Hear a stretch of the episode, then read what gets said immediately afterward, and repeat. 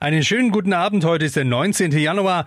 Das ist Ihr täglicher Nachrichtenhappen. Ich bin Harry Kist und heute geht es um die beschlossene Verlängerung des Lockdowns, um eine Großrazzia gegen eine internationale Schleuserbande und um einen Filmdreh im Schwarzwald, der einen Polizeieinsatz ausgelöst hat. Der Nachrichtenhappen.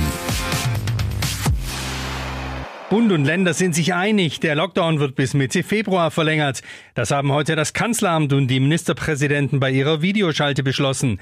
Geschäfte, die Gastronomie sowie Freizeiteinrichtungen und auch Schulen bleiben weiter geschlossen.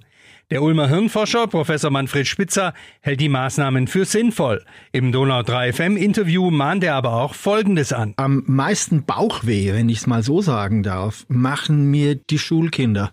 Kinder brauchen die Schule Schule ist was unglaublich Wichtiges und ist auch nicht mehr nachzuholen. Also Sie können, wenn jetzt mal wochenlang äh, die Schule ausfällt, das merken Sie tatsächlich und dazu gibt's gute Wissenschaft. Das ist also nicht einfach jetzt, na ja, dann machen wir halt mal später weiter, sondern da fehlt einfach was und da fehlt ein Stück Entwicklung und ähm, das ist nachweislich in Jahrzehnten noch zu merken. Natürlich sind es gravierende Einschnitte für uns alle, aber die Lage sei nun mal ernst, so spitzer. Weltweit hat man jede Woche so eine Stadt wie Ulm an Toten. Das ist ja nicht nix.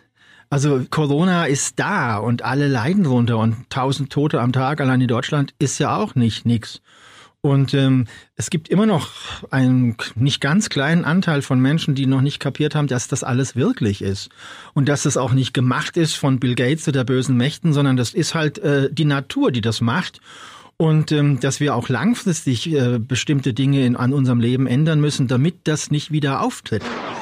Mit einer großen Razzia sind am Morgen Ermittler in mehreren Bundesländern gegen eine internationale Schleuserbande vorgegangen.